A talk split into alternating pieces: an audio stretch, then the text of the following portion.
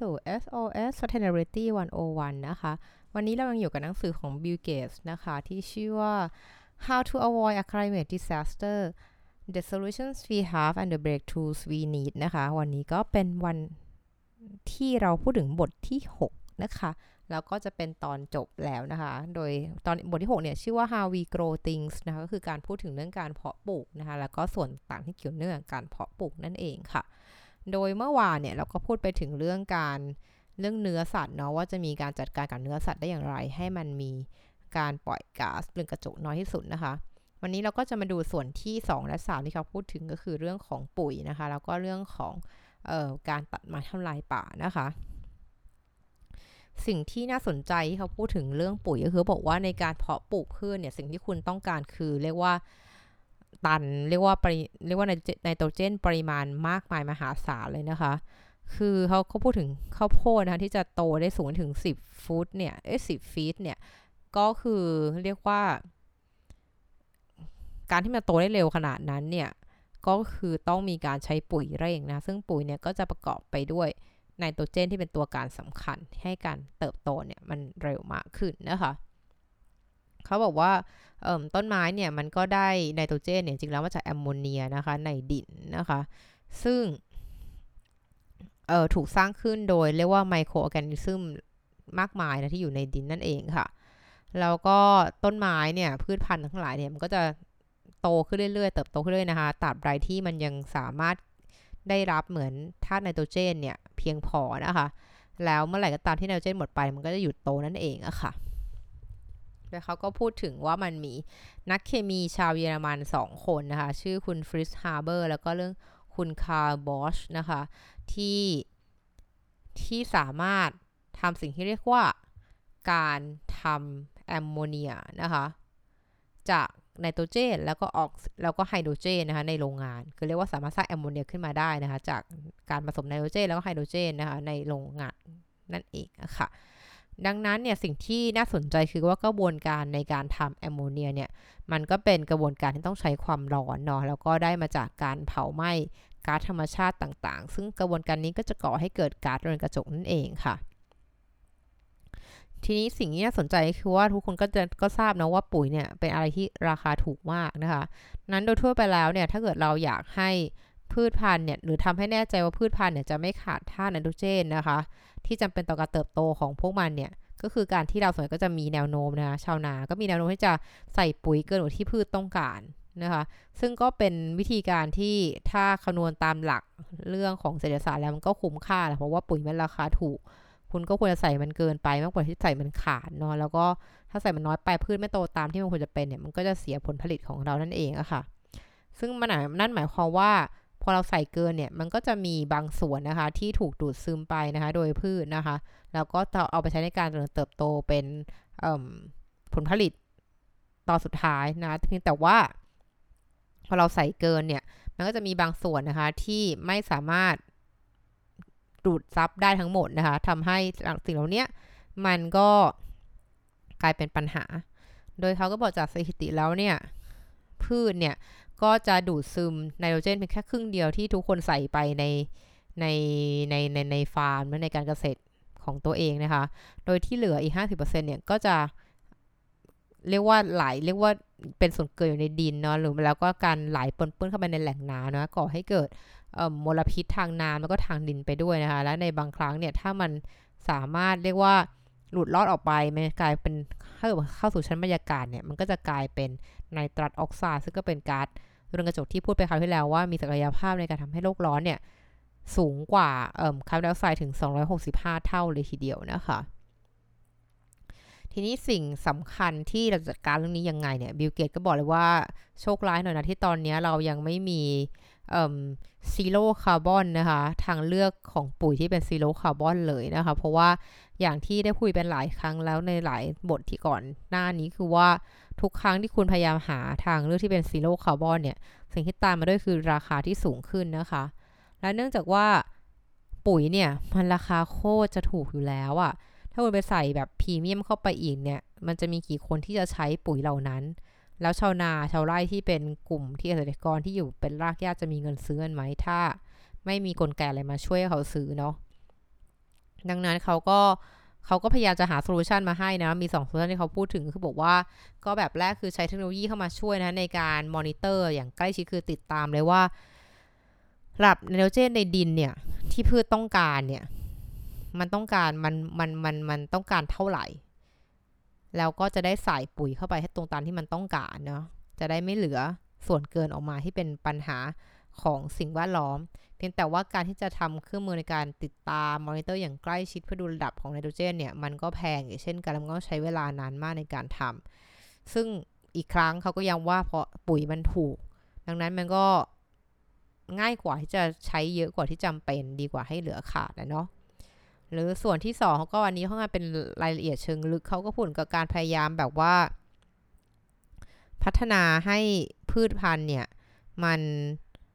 มันดูดซับไนโตรเจนได้มาก แบบได้มากกว่าเดิมมาก ๆ อะไรอย่างเงี้ย จนทำให้มันมันเหลือปริมาณน้อยอะ่ะที่จะไหลลงไปสู่ แหล่งน้ำใต้ดินนะหรือแม้แต่ละเคยขึ้นไปในอากาศ จนกลายเป็นไนตรัสออกไซด์นั่นเองนะคะก็เรียกได้ว่าเรื่องปุ๋ยเนี่ยแก้ยากจริง ๆ นะคะ ต่อมาพูดถึงเรื่องการตัดไม้ทำลายป่า คือเขาก็พูดนะคะว่าผลกระทบทันทีของการตัดไม้ทำลายป่าคือการที่เหมือนต้นไม้เนี่ยถูกเผาเนาะแล้วก็เมื่อไหร่ก็ตามที่สิ่งที่เป็นต้นไม้เนี่ยที่เป็นกักเก็บคาร์บอนถูกเผาเนี่ยมันก็จะปล่อยคาร์บอนไดออกไซด์เข้าสู่บรรยากาศนะคะที่มันกักเก็บไว้ในตัวมันเอง มันจะเคสพลาสติกอะที่เล่าไปคราวที่แล้วพลาสติกจริงแล้วมันก็ในตัวมันเองเนี่ยก็มีคาร์บอนกักเก็บไว้อยู่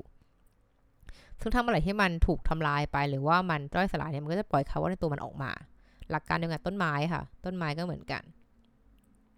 และนอกจากนั้นเนี่ยเมื่อไหร่ก็ตามที่คุณถอนต้นไม้หรือว่าดึงต้นไม้ออกจากพื้นดินเนี่ยสิ่งที่ทำคือคุณก็ไปรบกวนผิวดินเนาะแล้วก็จริงๆแล้วการที่คุณรบกวนผิวดินนั้นเนี่ยมันคือการเหมือนปล่อย ให้คาร์บอนไดออกไซด์ที่ผิวดินนั้นเก็บกักอยู่เนี่ยหลุดลอดออกมาในชั้นบรรยากาศ คือจริงถ้าคุณไม่ทำอะไรเนี่ย มันก็จะอยู่ในดินต่อไป มันไม่ออกไปในชั้นบรรยากาศ แต่ถ้าคุณไปดึงต้นไม้ออกมาตัดต้นไม้ออกมาเนี่ย มันจะทำให้ผิวดินเนี่ยปล่อยคาร์บอนไดออกไซด์ที่มันปล่อยคาร์บอนที่มันเก็บอยู่ขึ้นไปในชั้นบรรยากาศนั่นเองอะค่ะ แล้วกลายเป็นคาร์บอนไดออกไซด์เนาะ สิ่งที่เขาอยากจะไล่ประเด็นของเรื่องการตัดไม้ทำลาคือ ก็ต้องมาถามก่อนว่าทำไมเราถึงต้องตัดต้นไม้ ซึ่งมันก็มีหลายสาเหตุและ เขายกอย่างมาสามสาเหตุ สาเหตุแรกเขาบอกว่ามาดูที่ป่าอเมซอนที่เรายินข่าวกันมาตลอดหลายปีที่ผ่านมาเนาะเขาบอกว่าจริงแล้วที่อเมซอนเนี่ยตัดป่าก็เพื่อทำพื้นที่ในการเลี้ยงปศุสัตว์ เนื่องจากเขาบอกว่าอาหารเนี่ยถือว่าเป็นยังไงนะปัจจัยพื้นฐานนะคะของโลก นั่นหมายความว่า ยังไม่ได้หมายความว่าการที่คุณกินเนื้อที่ไทย แล้วมันจะไม่กระทบถึง ประเทศที่ผลิตปศุสัตว์ยกอย่างเช่นอาประเทศเรียกว่าอาเป็นอเมริกาก็ได้ อเมริกาเนี่ยเนื้อเนี่ยที่บริโภคกันที่ประเทศนั้นเนี่ยก็จะมาจากแถบของอเมริกาใต้เนาะทำให้ถ้าเกิดว่าเมื่อไหร่ก็ตามที่มีความต้องการในการบริโภคเนื้อสูงขึ้นเนี่ยทางคนที่เป็นเกษตรกรอยู่ในอเมริกาใต้เนี่ยก็จะเพิ่มพื้นที่ในการ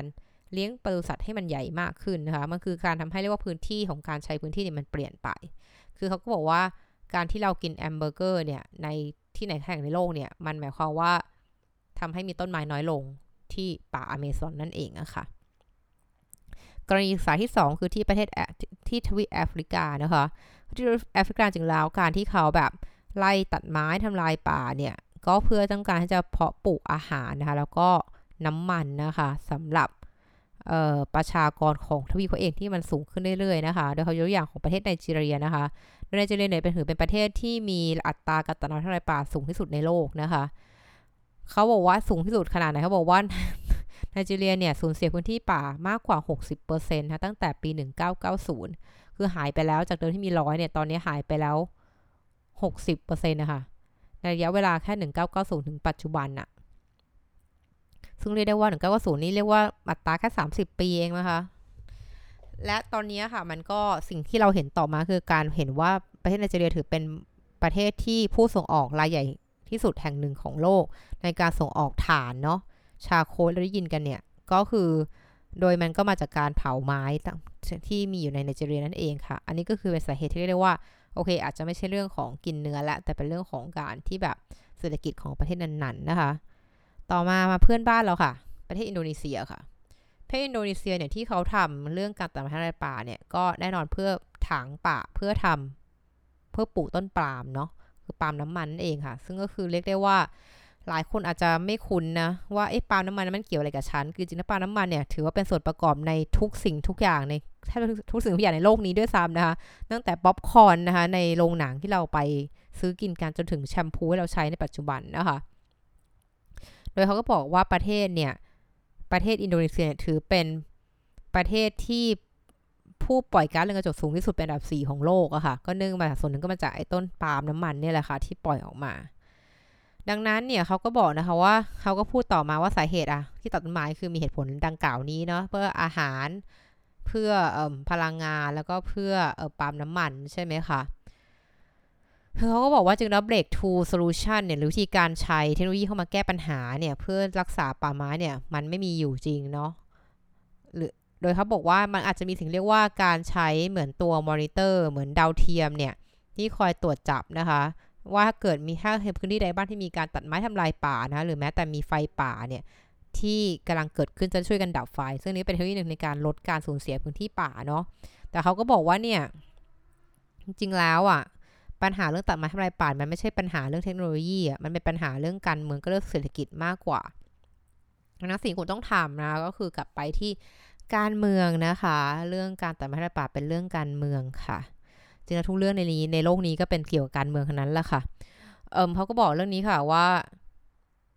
สิ่งคุณจะทำให้คนไม่ตัดไม้ทำลายป่าคุณก็ต้องมีแรงจูงใจให้เขาเนาะคือก็ต้องคุณต้องมีแรงจูงใจให้คนเนี่ยหยุดการตัดต้นไม้ มากกว่าที่จะปล่อยให้มันอยู่เฉยๆอะ่ะคือเรียกคุณต้องหาทางทำไงให้เขารู้สึกว่าการที่ปล่อยต้นไม้ไว้เฉยๆเนี่ยดีกว่าการไปตัด นั่นก็คือ 1. มี 3 ทาง 1. จ่ายเงินให้ประเทศ นั้นๆ ที่มีโอกาสตัดไม้เนี่ย ให้รักษาป่าไม้ไว้ คือถ้าคุณรักษาต้นไม้ได้รักษาป่าไม้ได้กี่ตารางเมตรเอาคุณได้เงินอะไรอย่างเงี้ยสองออกกฎหมายค่ะ บังคับใช้กฎหมายนะที่ออกแบบมาให้ปกป้องพื้นที่บางพื้นที่อย่างเช่น แบบป่าอเมซอนเป็นต้นอะไรอย่างเงี้ยนะคะสามคุณต้องทำให้แบบชุมชนเหล่านั้นเนี่ยที่พึ่งพิงป่าไม้หรือหรือมีแนวโน้มจะต้องตัดไม้ทำลายป่าเนี่ยมีโอกาสทางเศรษฐกิจอย่างอื่น ที่มันทำเงินได้มากกว่าการตัดไม้อะ่ะจะได้ทำให้เขาเนี่ยหยุดการ ใช้ทำลายทรัพยากรธรรมชาติ เพื่อจะมีชีวิตรอดอะคะ่ะ ซึ่งอันนี้ก็เป็นเรื่องที่รัฐบาลก็ต้องออกแบบมาเนาะ แล้วก็เขาก็จบในเรื่องของวิธีการแก้ไขในเรื่องของ policy ประมาณนี้นะคะ ต่อมาพูดถึงเรื่องการปลูกต้นไม้ค่ะที่ไม่ใช่แค่ประเทศไทย ทั่วโลกก็ชอบปลูกต้นไม้เขาบอกว่าการที่คุณจะปลูกต้นไม้ต้นหนึ่งเนี่ยหรือการวางแผนปลูกต้นไม้คุณต้องอย่างน้อยถามคำถามสามคำถาม ดังนี้คือคิดว่า หนึ่งคุณคิดว่าต้นไม้เนี่ยหนึ่งต้นเนี่ยจะสามารถดูดซับคาร์บอนไดออกไซด์ได้ได้ได้กี่ได้ได้กี่มากน้อยในในตลอดชีวิตของต้นไม้เขาบอกอย่างนี้ค่ะว่าถ้าเกิดต้นไม้มีอายุ40 ปีนะ ตลอดอายุ40 ปีของมันเนี่ยมันจะดูดซับคาร์บอนได้แค่ 4 ตันเท่านั้นฮะ4ตัน 4 ตันใน 40 ปีนะคะคำถามคือเราจะได้ใช่ไหมคะว่า สิ่งที่เราต้องสิ่งที่เรามีอยู่ตอนนี้คือ 51พันล้านตันถูกไหมเออ51พันล้านตันนะคะ ต่อมาเขาบอกว่าคำถามที่สองคุณถามคือว่า แล้วต้นไม้เนี่ยมันจะมีชีวิตอยู่รอดได้นานแค่ไหนนะคะ ซึ่งถ้าเกิดมันไม่ได้อยู่นานจนจบชีวิตมันเนี่ย มันก็จะถูกเผา หรือถูกตัดลงแล้วก็ไปไปเผาเนาะ ซึ่งการที่ถูกมันถูกเผาเนี่ยมันก็จะปล่อยก๊าซคาร์บอนไดออกไซด์ออกมาสู่ชั้นบรรยากาศนั่นเอง ซึ่งอันเนี้ยก็ไม่โอเคถูกไหมแต่มาคำถามต่อมาคือ แล้วถ้าเราไม่ปลูกต้นไม้เนี่ยมันจะเกิดอะไรขึ้น ถ้าเราไม่ปลูกต้นไม้ใหม่ ก็บอกโอเค คุณก็แค่จะไม่ได้เพิ่มเครื่องมือในการดูดซับคาร์บอนเพิ่มขึ้นในปัจจุบัน ซึ่งถามสามคำถามนี้เป็นคำถามที่ลองถามให้คิดเนาะ แต่พอนำตัวเลขนำคณิตศาสตร์มาใช้เนี่ยคุณจะเห็นได้เลยค่ะว่าเอ่อถ้าคุณต้องการจะปลูกต้นไม้เพื่อดูดซับคาร์บอนที่เราปล่อยออกมาเนี่ย มันต้องใช้พื้นที่ ยกอย่างของสหรัฐอเมริกาเนาะประชากรของสหรัฐอเมริกาโดยเฉลี่ยเนี่ยในตลอดชีวิตคนคนหนึ่งเนี่ยอ่าสมมติ 80 ปีอย่างเงี้ยถ้าคนคนนี้อยากจะปลูกต้นไม้เพื่อดูดซับคาร์บอนเขาปล่อยมาตลอดชีวิตเนี่ยเขาต้องปลูกต้นไม้ในพื้นที่ขนาดจุด2ตารางกิโลเมตร4.2ตารางกิโลเมตรนะคะอันนี้คือเราต้องปลูกในแถบป่าร้อนชื้นหรือ tropical area ด้วยนะคะ จะได้ผลมากที่สุดเรียกว่าพื้นที่เรียกว่าการปลูกป่าไม่ใช่ปลูกที่ไหนก็ได้เอาอย่างเงี้ยคือปลูกที่ทางแถบที่เป็นเหมือนขั้วโลก ก็จะได้ผลลัพธ์ที่ต่างจากการปลูกที่แถบของเส้นศูนย์ศูนย์นั่นเองอะค่ะ แล้วบอกว่าอันนี้คือแค่หนึ่งคนเนาะชาวอเมริกันหนึ่งคน ถ้าต้องการดูดซับคาร์บอนต้องใช้พื้นที่ในการปลูกป่าจุดสองกิโลตารางกิโลเมตร ถ้าเกิดคุณคูณเข้าไปกับประชากรของของอเมริกาทั้งหมด นั่นหมายความว่าเราต้องการพื้นที่ปลูกป่า คือ 64 ล้านกิโลเมตร 64 ล้านตารางกิโลเมตร เพื่อจะดูดซับคาร์บอนที่ชาวสหรัฐอเมริกาปล่อยออกมา ตลอดชีวิตให้หมด และอันนี้นะคะคำถามก็คือว่า64ล้านตารางกิโลเมตรเนี่ยเป็นพื้นที่เท่าไหร่เขาก็บอกว่าว่าพื้นดินของของโลกในปัจจุบันเนี่ย นี่เป็นพื้นดินจริงเนี่ยที่ปลูกต้นไม้ได้เนี่ย คือครึ่งหนึ่งอะ คือครึ่งหนึ่งของพื้นที่โลกเนี่ยต้องใช้เป็นพื้นที่การปลูกป่า และที่สำคัญต่อมาคือมันไม่ใช่ปลูกป่าแล้ว 40 ปีตัดทิ้งได้ แต่มันคือต้องปลูกไว้ตลอดการ เพื่อให้มันป่าตรงนี้มันสามารถดูดซับคาร์บอนได้ตลอดตลอดไปอะไรอย่างเงี้ยค่ะ นั่นหมายความว่าพื้นที่ที่เราใช้อยู่ในปัจจุบันเนี่ยครึ่งหนึ่งต้องเป็นพื้นที่ป่าให้หมดนะคะ และที่ต่อมาก็คือว่าและให้เราพูดถึงเนี่ยมันก็คือแค่ของประชากรของสหรัฐอเมริกาเท่านั้นนะ ถึงต้องใช้พื้นที่ของโลกถึงครึ่งหนึ่งอะในการปลูกป่าเพื่อปลูกต้นไม้เพื่อดูดซับคาร์บอนฟังดูแล้วมันดูแบบเป็นไปไม่ได้มากๆเลยที่เราใช้ที่เราจะพึ่งพาการปลูกป่าเพื่อเป็นการลดโลกร้อนเนาะดังนั้นเขาก็บอกอย่างนี้ค่ะว่า วิธีการที่ดีที่สุดนะคะในคือวิธีการที่ดีที่สุดในเรื่องกลยุทธ์ที่เกี่ยวเรื่องการปลูกต้นไม้ คือการหยุดตัดต้นไม้ที่เรามีอยู่ นั่นคือดีที่สุด เพราะว่าอย่างที่บอกค่ะการปลูกป่าคุณต้องคุณต้องแบบ มันไม่ใช่แค่การจะสักแต่จะปลูกอะ่ะคือถ้าพื้นที่นั้นไม่ใช่พื้นที่ต้นไม้นี้จะอยู่อะ่ะมันก็ไม่ควรจะไปปลูกเพราะมันอาจจะก่อให้เกิดปัญหาอื่น คือเรียกได้ว่าวิธีที่สุดที่บิวเคนแนะนำคือหยุดตัดต้นไม้ที่มีอยู่ ส่วนที่เหลือเนี่ยปลูกใหม่ไม่ปลูกใหม่เนี่ย อาจจะไม่ได้คุ้มค่าเท่ากับการไปหาเทคโนโลยีอื่นมาใช้นั่นเองอะค่ะ สุดท้ายนี้นะคะ ก็จะขอทายอินนะคะ บอกให้ทุกท่านนะคะช่วยไปลงชื่อ สนับสนุนร่างพระราชบัญญัติอากาศสะอาดด้วยเด้อค่ะ แต่ก่อนที่จะลงชื่อนะคะฝ้ายก็อยากจะให้ทุกท่านลองทำความเข้าใจกับมันก่อนด้วยว่าคุณเห็นด้วยไหมนะคะ ที่จะสนับสนุนตรงนี้ก็ไม่อยากจะให้แบบแค่เซ็นชื่อไปงันๆ โดยที่ไม่เข้าใจว่าพรบพูดถึงอะไรนะคะ และนี่คือทั้งหมดของ SOS Sustainability วันวันประจำวันนี้ ขอบคุณติดตามนะคะ แล้วเจอกันใหม่วันพรุ่งนี้ สวัสดีค่ะ